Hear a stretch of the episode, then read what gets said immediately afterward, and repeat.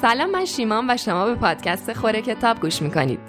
این پنجمین قسمت مجموعه کتاب داغه که داریم به صورت هفتگی کتاب صوتی بیاند اوردر یا فراتر از نظم نوشته جوردن پیترسون رو ترجمه و منتشر می‌کنیم. این کتاب اسفند ماه منتشر شده و هنوز هیچ ناشری چاپش نکرده. بریم سراغ فصل سوم کتاب.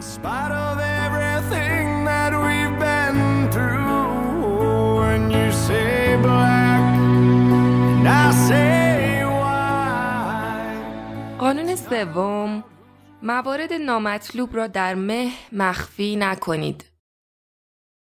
آن ظرف های لعنتی من پدر زنم رو دوست دارم. بهش احترامم می‌ذارم. اون از نظر عاطفی خیلی پایداره.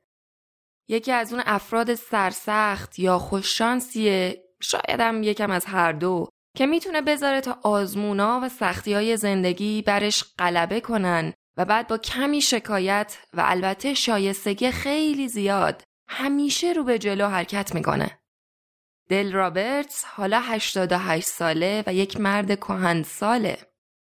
تا به حال یه زانوی خودش رو عوض کرده و قصد داره اون یکی رو هم عمل کنه. همینطور بارها تو سرخرگای اصلیش استند کار گذاشته و دریچه قلبش رو هم عوض کرده. موقع راه رفتن پاش رو زمین می‌کشه و گاهی هم به خاطرش سر می‌خوره و می‌خوره زمین. تا سال گذشته تو تیمای کرلینگ بازی می‌کرد. کرلینگ یه بازی گروهی با یه دیسک به عنوان توپ روی زمینه که البته زمینش یخه که البته اونا دیسکای گرانیتی رو به خاطر سنشون روی سطح یخی با چوبهایی هدایت می‌کردن که خاص افرادی طراحی شده بود که دیگه به خوبی گذشته قادر به خم شدن واسه هدایت دیسک تو زمین نیستن. وقتی بیت همسر مرحومش تو سن پایینی مبتلا به زوال عقل شد به روشی تا حد ممکن بدون شکایت و بدون کینه ازش مراقبت کرد. کارش تحسین برانگیز بود.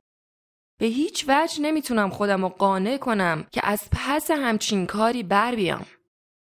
دل از پس مراقبت بت بر می اومد تا جایی که نوبت به بلند کردنش از روی صندلی می رسید. غیر ممکن بود که بتونه از پس همچین کاری بر بیاد. همچین شرایطی مدتها بعد از اینکه بت توانایی حرف زدنش هم از دست داده بود پیش اومد. اما نحوه برق زدن چشمای بت وقتی همسرش وارد اتاق می‌شد می‌شد حد زد که هنوزم عاشقانه همسرش رو دوست داره و این احساس دو طرف است. من نمی‌تونم دل و اینطور توصیف کنم که وقتی بردن بت سخت می‌شد تمایل به خودداری پیدا می‌کرد. بلکه برعکس. وقتی دل جوونتر بود برای چندین دهه تو شهر فرویو توی ایالت آلبرتا که من اونجا بزرگ شدم مشغول به معاملات املاک و مستقلات بود. در واقع ما درست توی خیابون روبروی خونه دل رابرت زندگی می کردیم. اون زمان طبق عادت معمول واسه نهار همیشه می‌رفت خونه و بت مثل همیشه براش سوپ و ساندویچ تدارک دیده بود. یه بار بدون تذکر قبلی به بت کنایه زد که ما چرا همیشه توی این ظرفای کوچیک غذا می‌خوریم؟ من از غذا خوردن تو این ظرفای ریز متنفرم. بت معمولا ساندویچاشو تو پیش دستی هایی که قطرشون معمولا 15 تا 17 سانت بود سرو می‌کرد. اما تصمیم گرفت به جاش از بشقابای بزرگ با قطر 25 سانت استفاده کنه. اون بعد از مدت این داستان رو با تعجب به دختراش رفت داد. همین موضوع بود که بارها و بارها باعث تکرار این موضوع و شوخی های زیادی تو جمعای خانوادگی شده بود. از اون گذشته بت حداقل تو 20 سال گذشتهش این ساندویچا رو تو همون بشقابای کوچیک سرو کرده بود و تا اون روز دل هیچ شکایتی نکرده بود. بت هیچ تصوری از این موضوع نداشت که دل با نحوه چیدمان میز غذا مشکل داره. دل هیچ وقت گلایه نکرده بود. اما یه نکته سرگرم کننده تو این داستانه.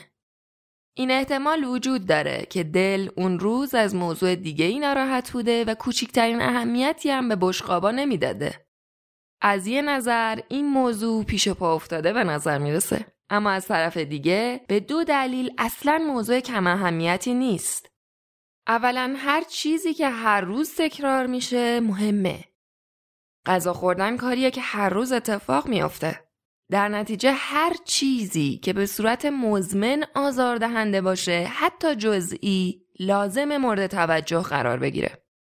ثانیا این اتفاق رایجیه که اجازه میدیم تحریکات به اصطلاح جزئی سالها بدون اظهار نظر و حل و فصل ادامه پیدا کنن.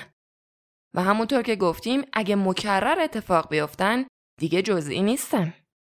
مشکل اینجاست. صد یا هزار مورد جزئی وقتی روی هم انباشته میشن زندگیتون رو فلاکت بار و ازدواجتون رو محکوم به فنا می‌کنه. اگه از چیزی ناراحتید وانمود به رضایت نکنید. اگه راهکار منطقی براش وجود داشته باشه در اصل باید در موردش مذاکره کنید. براش مبارزه کنید.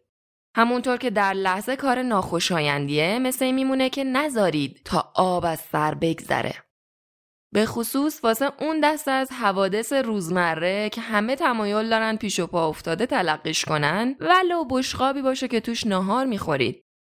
زندگی همون چیزیه که تکرار میشه و ارزشمنده که اون چیزی که به درستی تکرار میشه رو به دست بیارید. فقط چون ارزش جنگیدن ندارد. اینجا یه داستان مهمتر از همون جنس رو مطرح می‌کنم. مراجعی داشتم که بعد از سالها کار به عنوان حسابدار یه شرکت بزرگ قصد داشت کسب و کار خودش رو راه بندازه. اون تو حرفه خودش فردی محترم، شایسته، مهربون و محتاط بود. اما همینطورم بسیار ناراضی بود. من اولش فرض کردم که نارضایتیش به خاطر استراب از تغییر شغله. اما خودش تو جلساتی که داشتیم بدون گرفتاری از پس این تغییر بر اومد. تا اینکه مسائل دیگه ای مطرح شد. بعدا متوجه شدیم که مشکلش تغییر شغل نبود. اون از ازدواجش ناراضی بود و همسرش رو فوقالعاده خودمحور توصیف می‌کرد. همینطورم می‌گفت که همسرش بیش از حد نگرانه چطور ظاهر شدنش تو چشم دیگرانه. این دیدگاه به نوعی متناقضه اگرچه که وجود اینجور زدیت ها توی شخصیت موضوع رایجیه. اگه بیش از حد به یک سمت متمایل بشیم به همون اندازه تو جهت دیگه ای گرایش پیدا می‌کنیم. بنابراین علا رقم خودشیفتگی همسر حداقل از دیدگاه مراجع من مطابق نظر کسایی رفتار می‌کرد که می‌دید.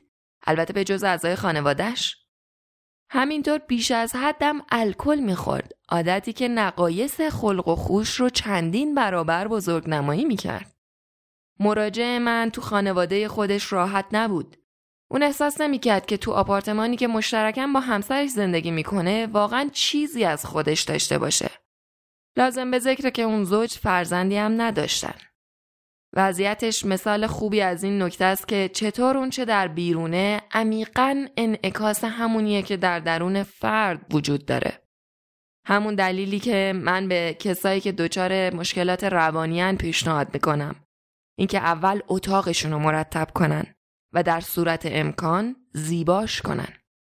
مبلمان خونه که از نظر مراجع من زیادی پرزرق و برق و ناراحت بود همه انتخاب همسرش بودن همسرش مشتاقانه مجموع هنرهای پاپ دهه 1970 و 60 و جمع می کرد و تمامشون رو به دیوارا زده بود.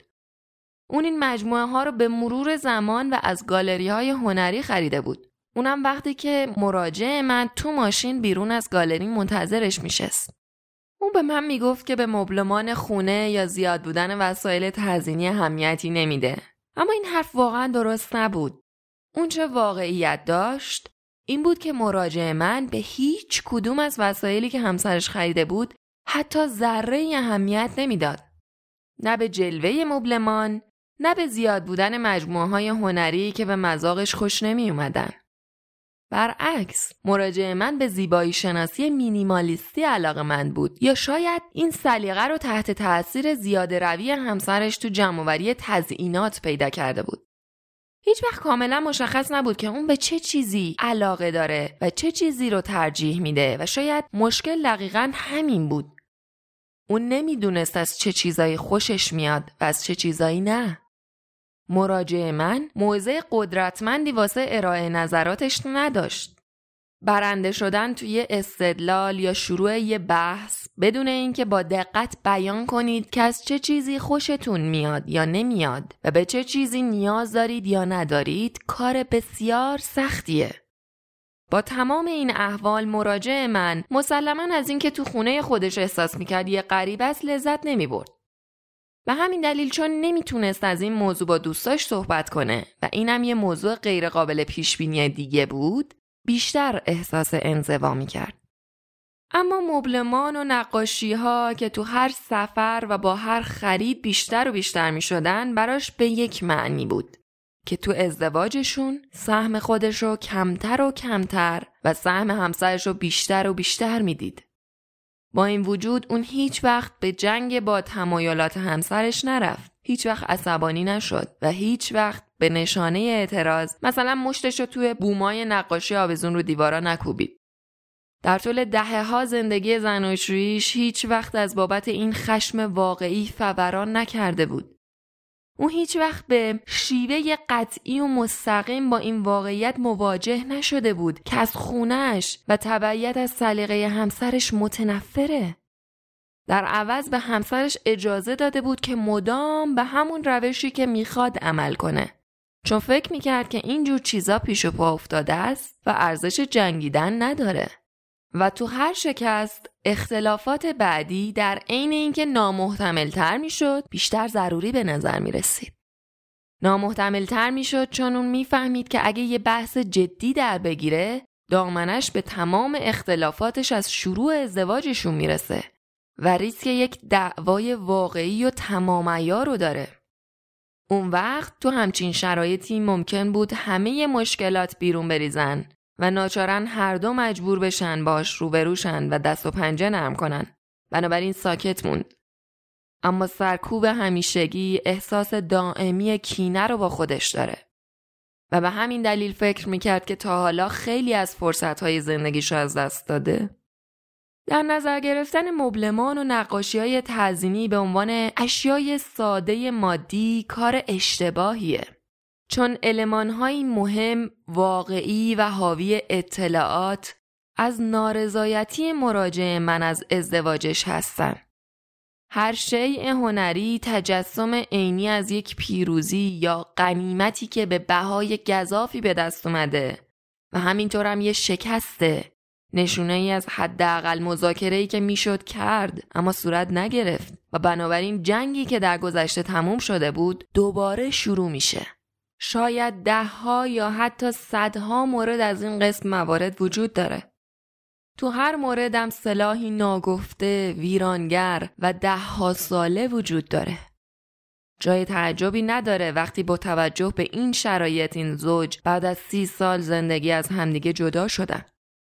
مطمئنم که همسرش تمام اون مبلمان و مجموعه های هنری رو نگه داشته.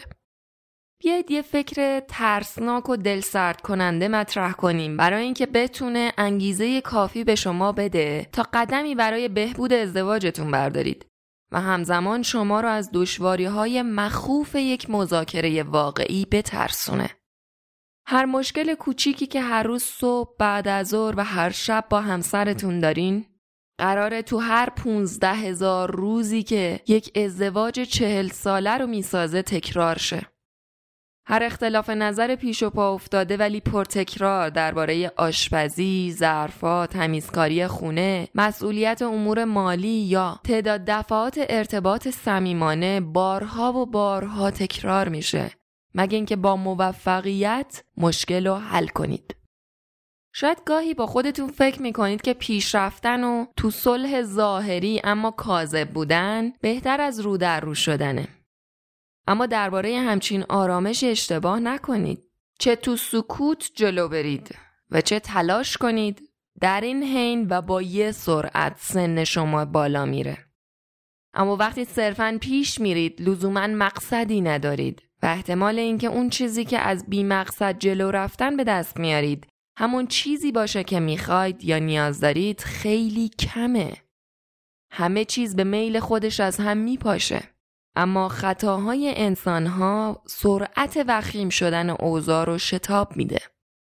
این خردیه که از موسن شدن به دست میاد. ممکنه درک آگاهانه از وحشت تکرار همیشگی اون جهنم کوچیک دقیقا همون نیروی ضروری مواجه کردن شما با مشکلات ازدواجتون و اعتقادی درست و راسخ واسه حل کردن اون مشکلات باشه.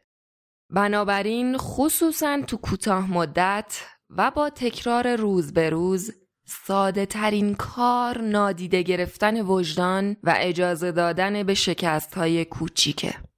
اما این استراتژی خوبی نیست. فقط با داشتن یه هدف دقیق و تلاش آگاهانه و تعهد میشه بلایای فزاینده کوری عمدی رو از بین برد. آنتروپی رو مهار کرد و فاجعه رو چه خانوادگی و چه اجتماعی دور نگه داشت. فساد از روی عمد یا قفلت به نظر من شکلی از فساد که بیشتر مد نظر ماست درونن وابسته به فریبکاری یا دقیق ترش دروغ و مهمتر از اون وابسته به خودفریبیه. منطق دانای سختگیر امکان خودفریبی رو محال می‌دونن. اونا نمی‌تونن بفهمن که چطور ممکنه که فردی به یه چیز همزمان هم باور داشته باشه و هم نداشته باشه.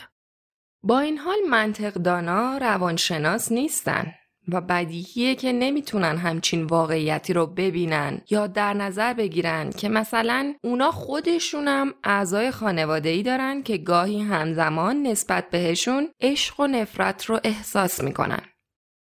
ضمنا معنای باور داشتن موقعی که درباره اعتقاد انسان حرف می‌زنیم و معنای همزمان مشخص نیست. ممکنه من بتونم امروز به یه چیزی و فردا به چیز دیگه ای باور پیدا کنم و بتونم حداقل تو کوتاه مدت از پسش بر بیام. تو خیلی از اوقات من موقع مطالعه مقالات دانشگاهی تو مقطع کارشناسی با همچین تجربه روبرو میشم نویسنده توی یه پاراگراف ادعایی می‌کنه و تو پاراگراف بعدی ادعایی کاملا متناقض ارائه میده. این اتفاق گاهی تو یه جمله میفته.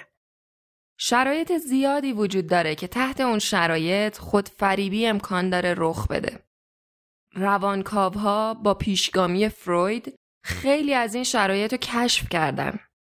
فروید معتقد بود که بیشتر بیماری های روانی به خاطر سرکوبه که احتمالا میشه اونو شکلی از خودفریبی دونست. از نظر اون خاطرات حوادث ناگوار و ضربه های روحی تو ذهن ناخداگاه نابود میشن تا مثل یه شبه سرگردون دائما تو ذهن آدمیزاد گردش نکنن و مشکل درست نشه. این فرایند ناخداگاه انجام میشه. فروید فهمید که آدمیزاد دارای شخصیت واحدی نیست بلکه در عوض متشکل از خودهای بیبند و بار مقطع و ناموزونه که گاهی وقتها حتی با همدیگه توافق و ارتباط برقرار نمی کنن. صحت این ادعا با یه روش ساده مشهوده. ما می‌تونیم درباره چیزایی فکر کنیم. ما می‌تونیم رویدادها و اعمال بالقوه یا جایگزین و شبیه سازی کنیم. بدون اینکه بلافاصله اونا رو عملی کرده باشیم. تفکیک فکر از عمل به خاطر وجود اندیشه انتظایی ضروریه. بنابراین ما به وضوح می‌تونیم فکر کنیم یا حرف بزنیم ولی خلافش عمل کنیم. همچین فکری اگه قبل از انجام کار باشه خوبه. اما شاید زمانی که قول میدیم یا ادعا می‌کنیم که به چیزی باور داریم اما در واقع عملمون نشون میده که کاملا به چیز دیگه ای باور داریم چندانم خوب نباشه. این نوعی فریبه. همون گسستگی شخصیت و تناقض بین حالتهای وجودیه. این موضوع حتی نامگذاری شده. ادعا به عقیده و بعد عمل و صحبت به روشی متفاوت یا حتی متضاد با باور اولیه از نظر فیلسوفای معاصر یه تناقض رفتاریه و به نظر من یه دروغ تلویحی. زمانی که فرد همزمان بخواد باورهای ضد و نقیزی رو عملی کنه در کمال آزردگی متوجه میشه که این پارادوکس امکان همچین تلاشی رو بهش نمیده. فروید فهرست گسترده ای از پدیده های مشابه سرکوب و معرفی کرده که بهشون میگه مکانیزم های دفاعی یعنی جلوگیری از ورود کلیات روان بالقوه آگاه به هوشیاریمون. مکانیزمای دفاعی شامل همچین مواردی هن. اولی انکار. مثلا وقتی میگیم واقعیت خیلی هم بد نیست. یا واکنش وارونه. وقتی که میگیم من واقعا واقعا مادرم و دوست دارم. یا جانشین سازی وقتی که میگیم رئیسم سر من فریاد زد من سر زنم فریاد کشیدم اون سر بچه داد زد هم گربه رو گاز گرفت. یا همانند سازی؟ از من زورگیری شده پس من انگیزه کافی دارم تا یه زورگیر بشم. یا منطقی سازی؟ مثل هر توضیح یا توجیه خودپسندانه واسه یه رفتار بیکیفیت. یا روشن فکری مورد مورد علاقه وودیالن اولیه خندهدار و روان رنجور یا اون یکی والایش؟ مثل وقتی که میگیم همیشه می‌تونم تصاویر برهنه زنان رو نقاشی کنم. یا فرافکنی؟ مثل وقتی که میگیم من حساس نیستم تو آزار دهنده ای فروید در زمینه دلایل فریب دادن فیلسوف بزرگی بود. اون از اینکه به رابطه بین راستگویی و آسیب شناسی روانی اشاره کنه نمی ترسید. با این حال به نظر من ایدههاش درباره خودفریبی دو خطای عمده داره. خطای اول فروید نتونست رابطه بین خطاهای ناشی از قفلت و بیماری های روانی رو ببینه. خطاهای ناشی از قفلت درست به همون اندازه خطاهای عمدی و یا بیشتر از اون بر بیماری های روانی انسان مؤثرن. لیستی از خطاهای عمدی که همشون سازنده سرکوبن و معرفی کردیم الان. فروید به روشی معمول به این مسئله نگاه می‌کرد. مردم به طور کلی معتقدن که معمولا انجام فعالانه یک کار بد همون خطاهای عمدی بهتر از اینه که منفعلانه کار خوبی انجام ندید. یعنی همون خطاهای قافلانه شاید به این خاطر که همیشه کارهای خوبی وجود دارن که ما در حال انجامشون نیستیم. از این روه که ارتکاب خطاهای قافلانه اجتناب ناپذیرن. اما در هر صورت هنوز مواقعی هم وجود داره که نابینایی عمدیمون باعث ایجاد فجایع جدیتری میشه نسبت به خطاها یا سرکوبهای ناآگاهانه یا حتی فعال چیزی که مخوفه اما درک شده. مشکل نابینایی عمدی وقتی اتفاق میافته که متوجه موضوعی میشید اما برای اینکه تو کشف چیزی که باعث ناراحتی زیادی میشه ناکام بمونید کاوش رو متوقف می کنید.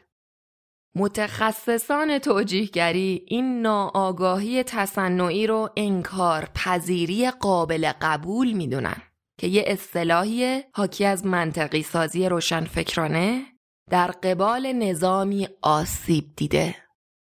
مهمه که بگیم که همچین نابینایی هایی رو اغلب به عنوان یه جرم سریح در نظر می‌گیرن به عنوان مثال اگه شما مدیرعامل یه شرکتین و به فرد خزاندار شرکت در مورد یه اقدامی مشکوک شدین اما تحقیق و بررسی نمی کنین چون نمی‌خواین چیزی بدونین همچنان به درستی مسئول کوتاهی در واکنشید.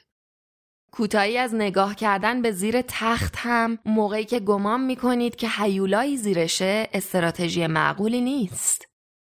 خطای دوم فروید همین بود. فروید بر این فرض بود که چیزهایی که تجربه می کنیم قابل درکن. مطابق این فرض جایی از ذهن اثری از حافظه وجود داره که درست مثل یه ضبط صوت به طور دقیق وقایع گذشته رو ارائه می‌کنه. خب درسته. البته اگه تجربه ما به سادگی مجموعه ای از وقایع عینی، واقعی و بدیهی باشه که از طریق حواسمون به ما منتقل میشه دربارهش فکر می‌کنیم و بر اساسش عمل می‌کنیم. اگه تمام اینا واقعیت داشت اون وقت تجربه ضربه های روحی و روانی می‌تونن به درستی توسط حافظه ارائه شن. حتی اگه به خاطر ماهیت وحشتناکشون به کمک مکانیزمای ناخودآگاه یا خداگاه که پیشفرز فروید همون مکانیزمای ناخودآگاه بود از آگاهیمون خارج شده باشه. به هر حال نه واقعیت و نه تفسیر ما از واقعیت به اندازه پیشفرز فروید عینی و بیان شده نیست. مثلا فرض کنید توی رابطه عاشقانه ماه هاست که توسط همسرتون بیش از حد تحمل نادیده گرفته شدین. بعد با همسرتون در حالی مواجه میشین که از بالای حصار خم شده و با یکی از همسایه های جذابتون به شیوهی دوستانه و شاید حتی بیشتر از اون در حال صحبته. اینکه ما چطور همچین تجربیات غیر متعارف، نو، درد سرساز و آسیبزایی رو پردازش می‌کنیم کمتر به ادراکمون مربوطه. تحلیل همچین تجربیاتی به ندرت به درک آگاهانه و به طبع اون تفکر، احساسات و انگیزه هایی که از اون تفکر ناشی شده مرتبطه. اونچه در عوض اتفاق میفته در راستای همون گفته که تو قانون اول و دوم بحث کردیم. ما دنیای ناشناخته رو از پایین به بالا پردازش می‌کنیم. ما به اصطلاح با محتویاتی از اطلاعات روبرو هستیم که به هیچ وجه بدیهی نیستن. بنابراین با دیدن همسرتون که داره با همسایه صحبت می‌کنه بدون هیچ بیان و فلسفه مشخصی اینطور فکر می‌کنید. من ماها به خاطر همسرم تنها بودم و از نظر جسمی محروم موندم. اگرچه من در جزئیات چیزی بروز ندادم اما این مسئله باعث ناامیدی و رنج من شده.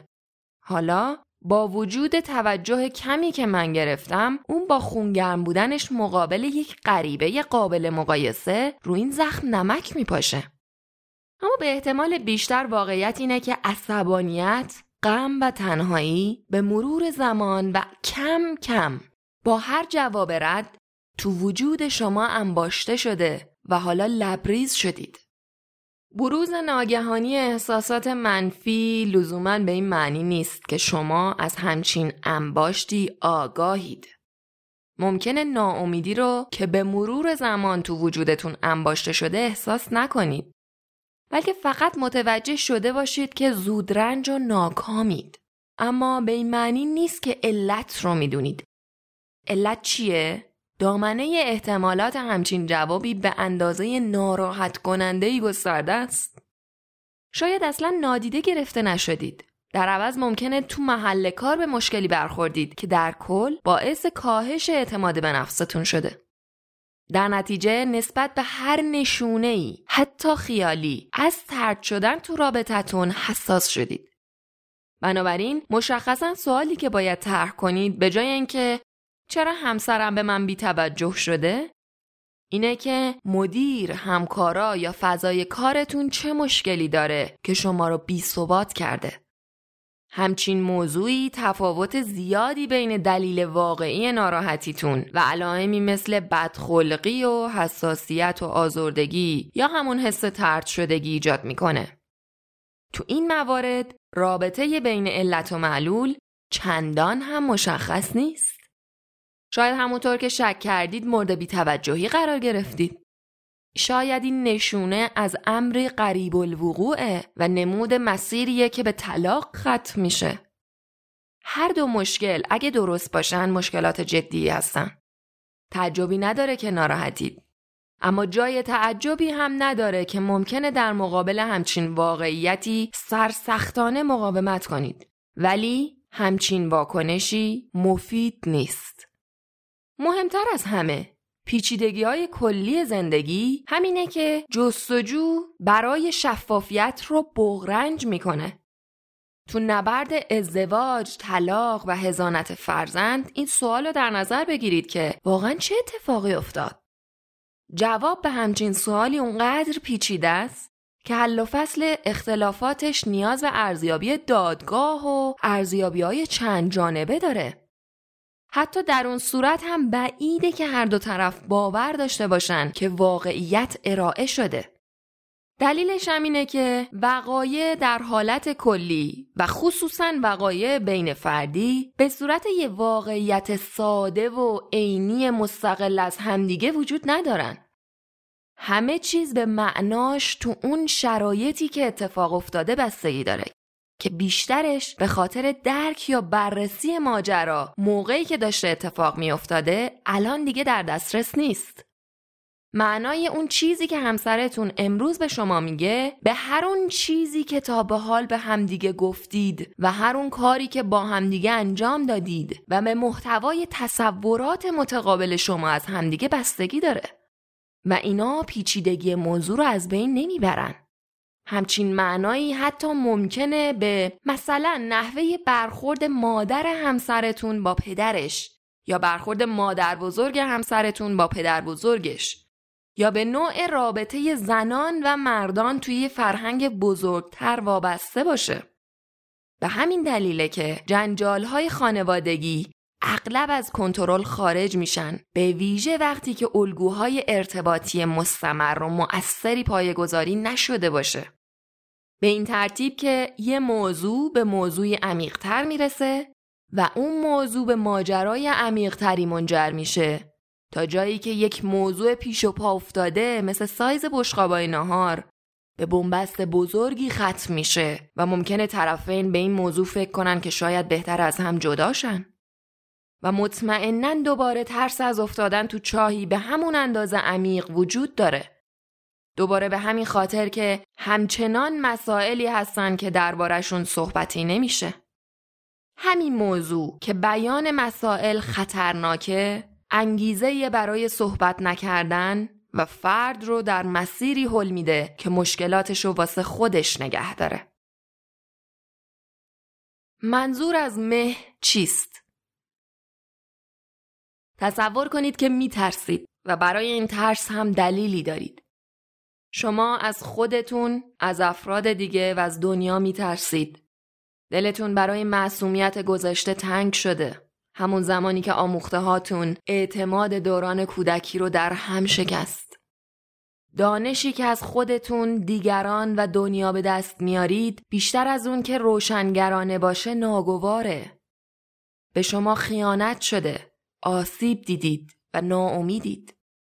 حتی نسبت به خود امید بیاعتماد شدید. چون سالها و سالها امیدتون نقش براب شده و این دقیقا تعریف ناامیدیه. تو همچین شرایطی آخرین چیزی که می‌خواید بیشتر دونستنه.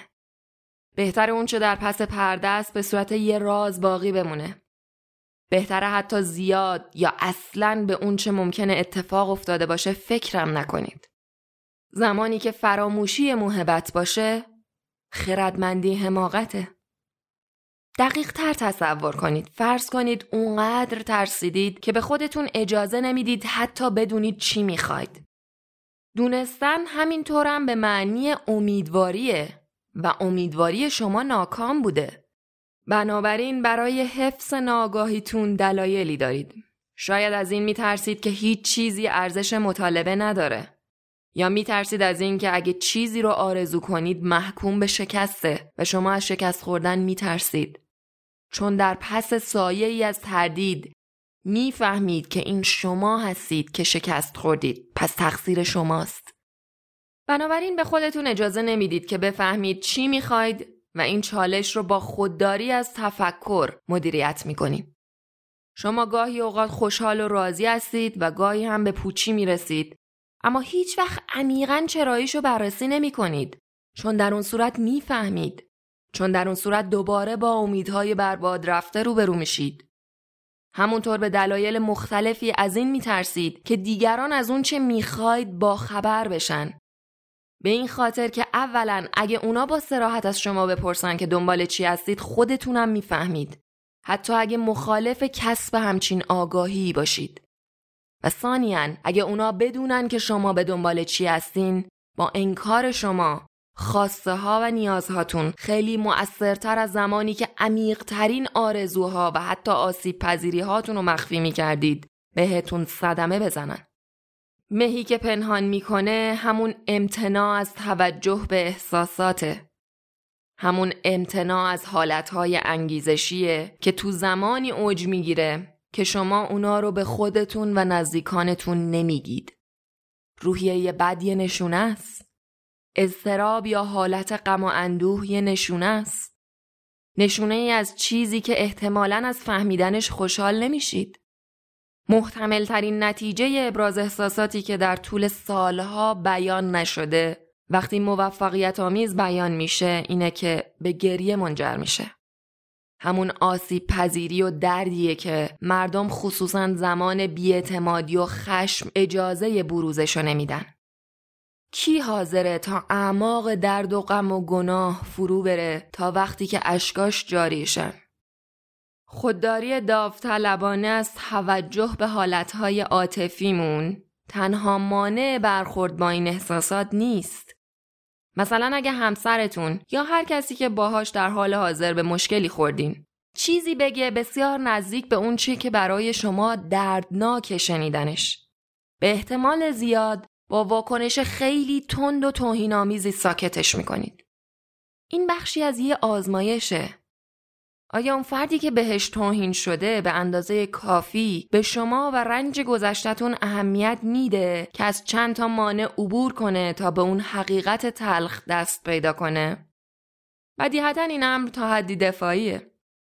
اگه بتونید شخصی رو از اونچه که خودتون نمی‌خواید بهش پی ببرید دور کنید وضعیت الانتون آسون تر میشه. از طرفی اگه همچین دفاعی موفقیت آمیز باشه متاسفانه تجربه بسیار نامید کننده ایه و معمولا هم با احساس ترک شدگی و تنهایی و خیانت به خود همراه میشه. با این وجود شما و دیگران هنوزم باید کنار همدیگه زندگی کنید و شما هر چقدر هم که بیان نشده و نامشخص آرزوها، خواسته ها و نیازهایی دارید. و حداقل به خاطر اینکه بدون آرزو خواسته و نیاز نمیشه زندگی کرد هنوز انگیزه دارید که اونا رو دنبال کنید. استراتژی شما تحت همچین شرایطی چیه؟ دلخوریتون رو وقتی یکی از نزدیکانتون شما رو آزار میده نشون بدید. وقتی کاری یا چیزی اونطور که می‌خواستید پیش نرفته به خودتون اجازه بدید که از نعمت و لذت ابراز رنجش بهره مند شید. اطمینان پیدا کنید که فرد خطاکار به خاطر عدم تمایل شما ترد شه. اون فرد یا افراد رو وادار کنید تا با دشواری هرچه بیشتر علت ناراحتی شما رو کشف کنن. و در نهایت بذارید تا اونا تو مهی که شما اطراف خودتون ایجاد کردید سرگردون باشن تا اینکه تلو تلو بخورن و در نتیجه لغزیدن با لبه های تیز و پنهان ترجیحات و رویاهای شما آسیب ببینن. و شاید این پاسخها هم آزمونایی باشن. آزمونایی که عمیقا مربوط به عدم اعتماده. اگه واقعا دوستم داشتی شهامت پیدا می کردی تا من واقعی رو پیدا کنی. و شاید همچین ادعاهایی هر چند تلویحی وجود داشته باشه. به کار بردن چند تا روش برای محک زدن تعهد کاربردیه. لازم نیست که همه چیز به رایگان در اختیار باشه بلکه وجود رمز و رازی غیر ضروری خیلی هم کارسازه. و بالاخره شما هنوز باید با خودتون زندگی کنید. تو کوتاه مدت شاید با تفره رفتن از شفافیت از خودتون در مقابل آشکار شدن ناتوانیتون محافظت کنید. اما ایدئال شما قاضی شماست. همون قاضی که میگه شما توانایی واقعی خودتون رو بروز نمی‌دید. هیچ ایدئالی ندارید؟ پس هیچ قاضی ندارید. اما بهاش بی هدفیه. همچین بهایی گذافه.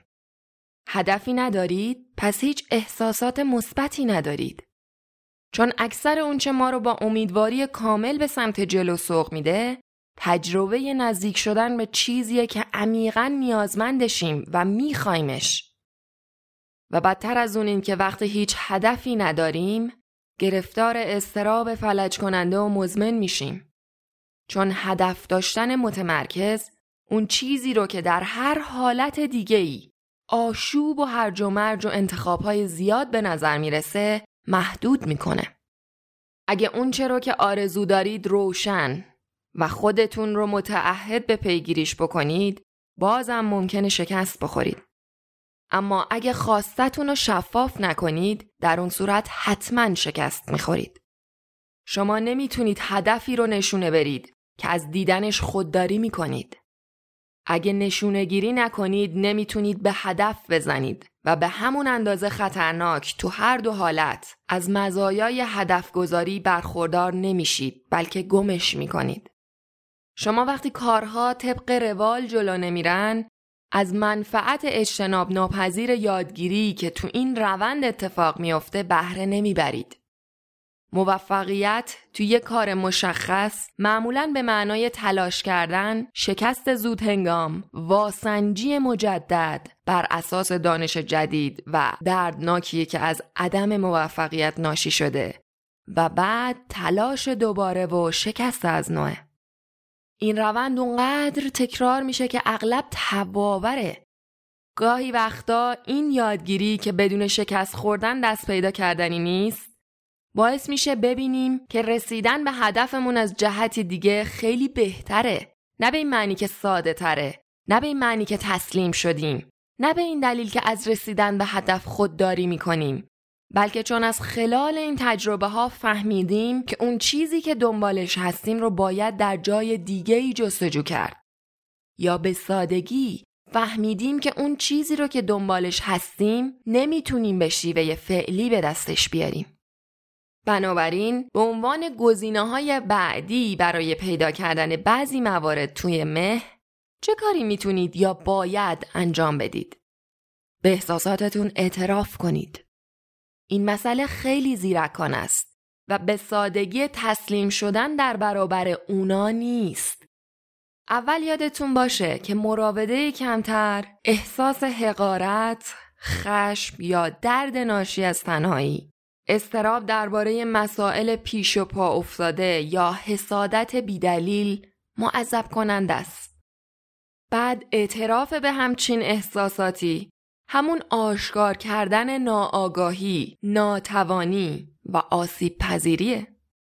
دوم اینکه اگه قافل باشید احساسات شما هر چقدر قانع کننده و فلج کننده ممکنه نادرست باشه و شما رو به جهتی نادرست جلو ببره. و این نگران کننده است. ممکنه به دلایلی که کاملا ازش ناگاهید از شرایط تفسیری به کلی اشتباه داشته باشید. به همین دلایلی که اعتماد کردن از نوع بالغانه امری حیاتیه. یه فرد خام بر این باوره که انسانها اساساً و عموماً قابل اعتمادن. اما هر کسی که به درستی زندگی کرده مورد خیانت قرار گرفته. فرد با تجربه می‌دونه که مردم توانایی فریبکاری و تمایل به فریفتن هم دارن. این دانش به همراهش بدبینی قابل توجهی درباره طبیعت انسان داره. اما همینطورم راهی برای نوع دیگه ای از ایمان به انسانیت باز می‌کنه. دانشی بر اساس شجاعت نه بر اساس سادلوهی. من علا رقم خطر خیانت به تو اعتماد می‌کنم. و دستم رو به سوی تو دراز می کنم. چون از طریق اعتماده که امکان از خفا بیرون اومدن بهترین تو و شاید بهترین من ممکنه. بنابراین من ریسک قابل توجهی رو میپذیرم تا دری به روی همکاری و مذاکره باز کنم. و حتی اگه تو به روشی نابخشودنی به من خیانت کنی با فرض و عذرخواهی و پشیمونیت من همچنان دستم رو به سوی تو دراز می‌کنم. بخشی از همچین روی کردی از طریق اینکه من به تو بگم چه احساسی دارم محقق میشه. لازم و ضروریه که این مکاشفات خام با فروتنی همراه باشه. حداقل نه در حالت ایدال. به جای اینکه بگید اخیرا منو نادیده می‌گیری باید بگید من احساس انزوا، تنهایی و ناراحتی می‌کنم. چون به نظرم می‌رسه که تو ماهای اخیر به اندازه‌ای که من دوست داشتم یا برای ما به عنوان یک زوج بهتر بوده به من توجهی نکردی. متوجه من نبودی. اما مطمئن نیستم که همه اینا تصورات من به خاطر ناراحتیمه یا واقعا اتفاقی افتاده. گزاره دوم منظور رو به صورتی که اتهامی به کسی وارد نشده بیان می‌کنه و به منزله اولین حرکت دفاعی در مقابل مکالمه عمیق و جدیه. احتمال زیادی داره که علت ناراحتیتون درست نباشه اگه اینطور باشه باید بدونید چون هیچ سودی تو رواج یک اشتباه که باعث رنج دیگران یا دخالت تو آینده شما میشه وجود نداره. بهترین کار برای پیدا کردن اینکه حقیقت چیه و بهترین کار برای پراکنده کردن اون مه از اطرافتون و کشف اینکه آیا چیزای زننده‌ای که شما رو میترسونن و در کمین شمان واقعی یا خیالی همینه. و همیشه خطر واقعی بودن بعضی هاشون وجود داره. اما دیدن اونا بهتر از پنهان کردنشون تو مهه. چون حداقل از این طریق گاهی اوقات می‌تونید از خطری که نمی‌خواید ببینیدش جلوگیری کنید. رویدادها و خاطرات اتفاقات همونطور که به سادگی خودشونو به ما نمایان می‌کنن علتی برای رخدادشون به ما نمیدن.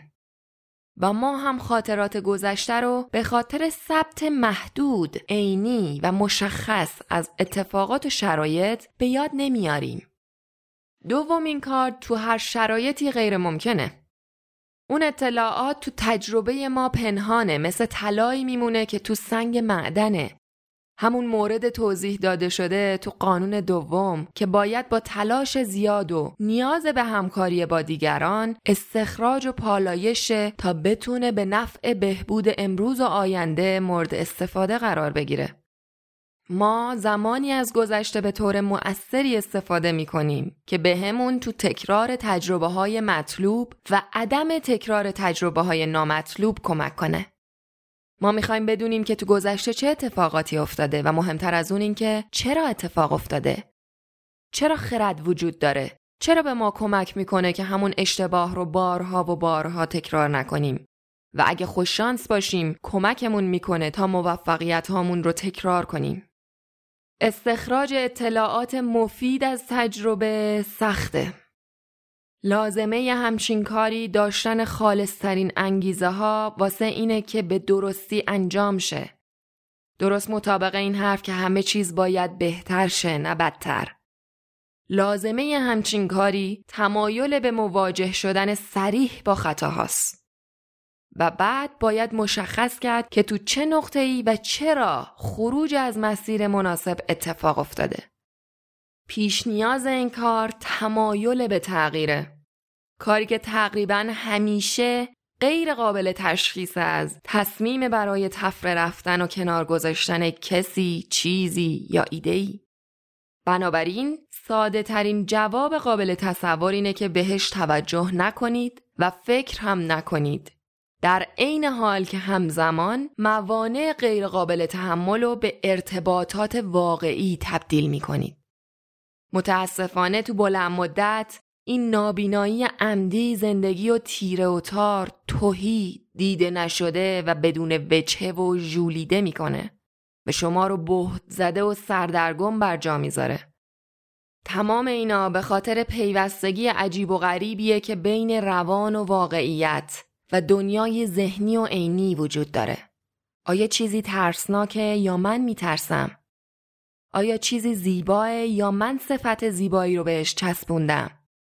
وقتی از کسی عصبانی میشم آیا به خاطر اینه که اونا کاری انجام دادن یا من نمی‌تونم خودم رو کنترل کنم؟ این سوالات سردرگمی مداومی رو که ذهنتون رو مشغول کرده خصوصا وقتی کشتیاتون غرق میشه تعیین می‌کنه.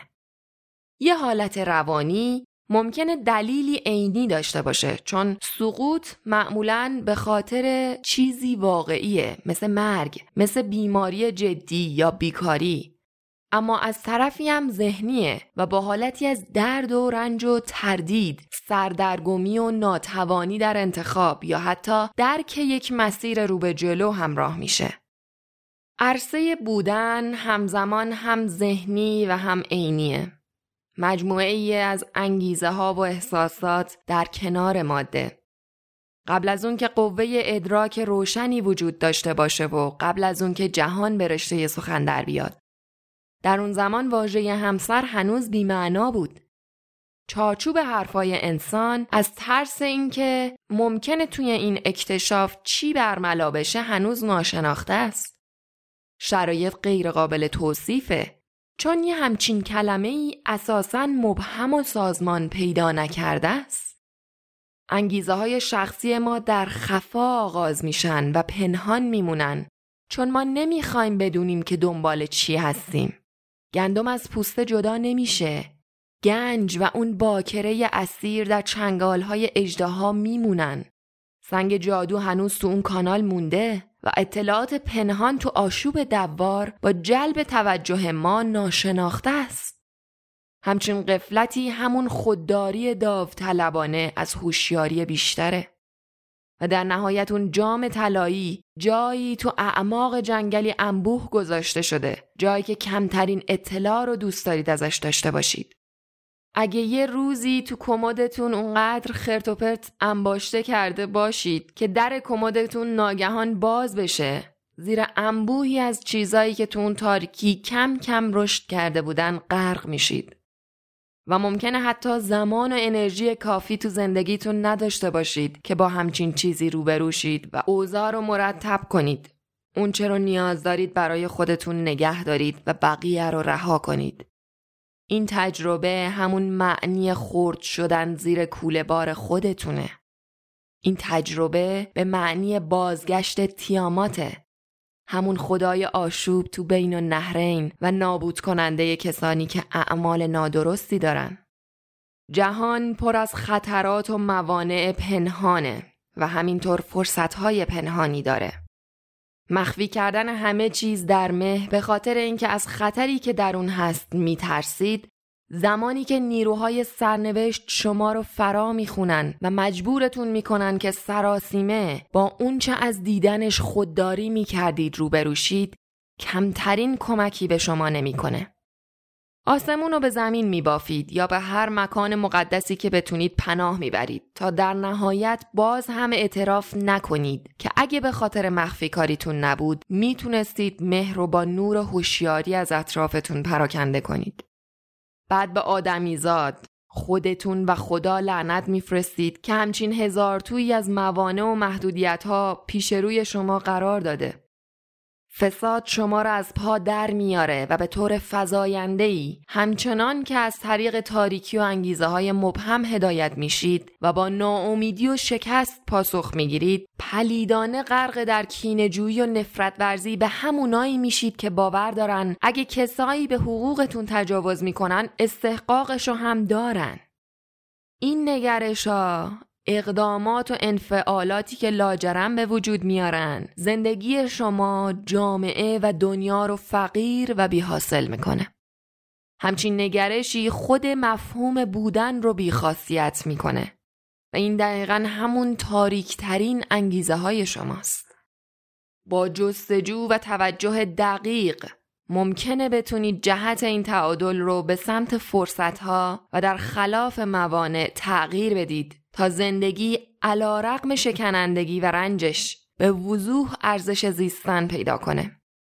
شاید اگه واقعا می‌خواستید به دست می آوردید. شاید اگه واقعا به دنبالش بودید بهش می‌رسیدید. شاید اگه در می‌زدید و کمی صبر می کردید بالاخره اون در باز می شد. اما برهایی تو زندگیتون فرا می‌رسن که باید با هر اون چیزی که روبروی شماست. به جای فرار از اون حقیقت مهیب که مهیبتر از اون فقط جایگزین کردنش با یه دروغه مواجه بشید. موارد نامطلوب را در مه پنهان نکنید.